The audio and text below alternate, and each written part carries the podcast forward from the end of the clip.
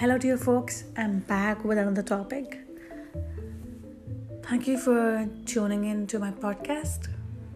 All of you are very welcome.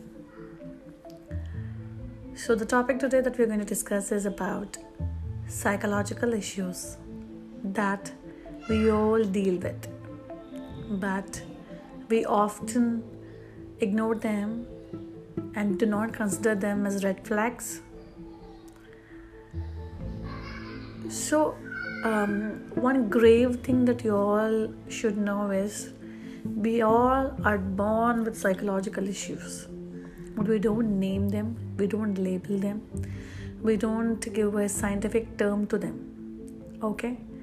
But we do label them in a colloquial way like she is lazy, he is a coward, he is timid she is a joker.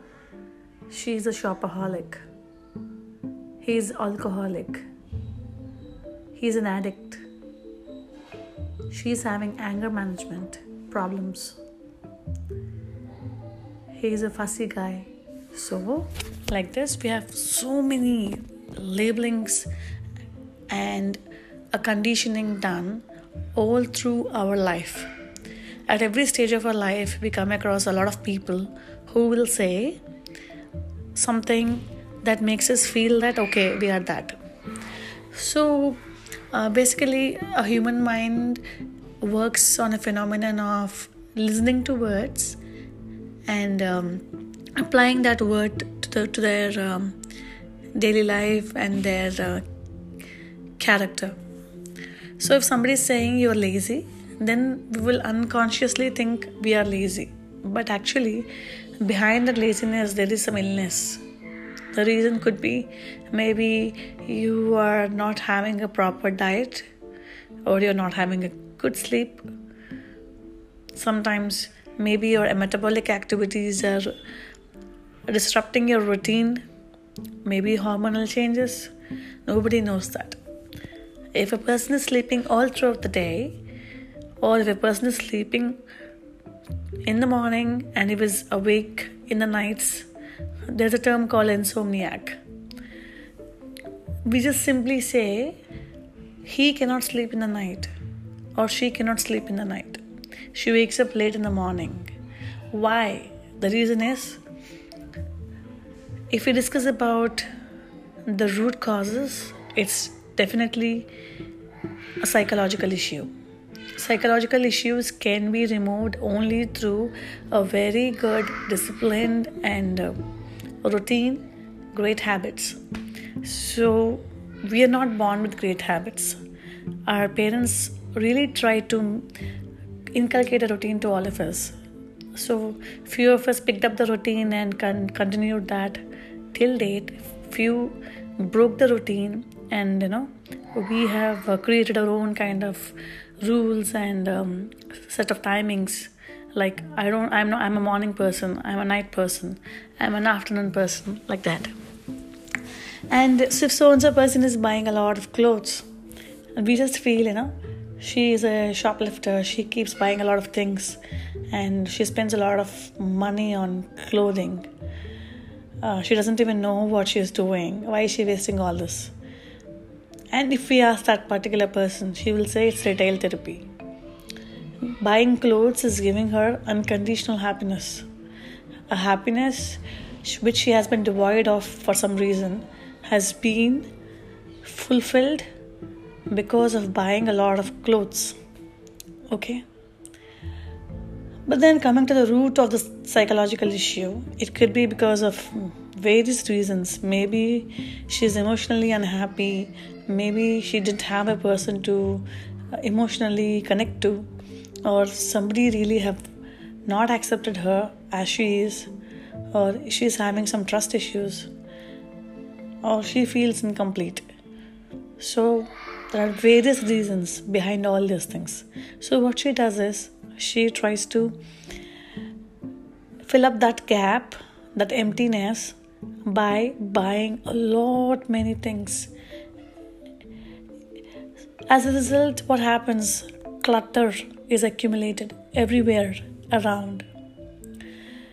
so and one more thing you know like these issues you know all of them are really interlinked laziness then fiddling with phone online browsing retail therapy and then clutter accumulation not able to declutter properly not able to maintain minimalist minimalism.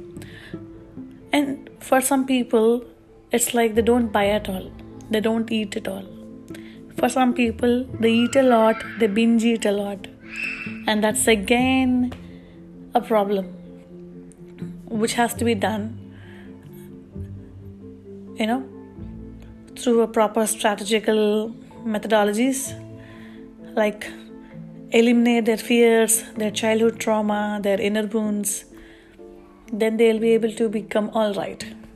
So, you know, instead of labeling them as you are fat, you are thin, you are angry, you are an addict, you are an insomniac, you are very lazy, these terms might give you a sadistic pleasure behind when you're taunting the other person like you are this and you are that.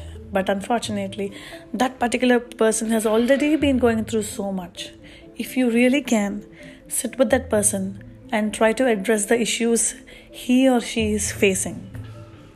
If you can do that as a human being, that person will definitely change for the better, for the good, and for the best. I think it's not about really labeling a person and deriving, you know, some psycho kind of a pleasure but you really have to be there with that person. Tell him or her that i am there for you. Don't worry. If you're addicted to this let's see how you will come out of this addiction. You can give that person some coping up strategies some techniques some trips. Sorry some tips. Yeah and you can also take them on a trips field trips. Go on for a hike go for trekking. Take that person on a picnic. Bask in the nature, take great pictures, listen to the bird song, feed the birds, feed the animals. Oh my god, just follow your hobby. Do whatever gives you a lot of pleasure, lot of happiness, lot of fulfillment.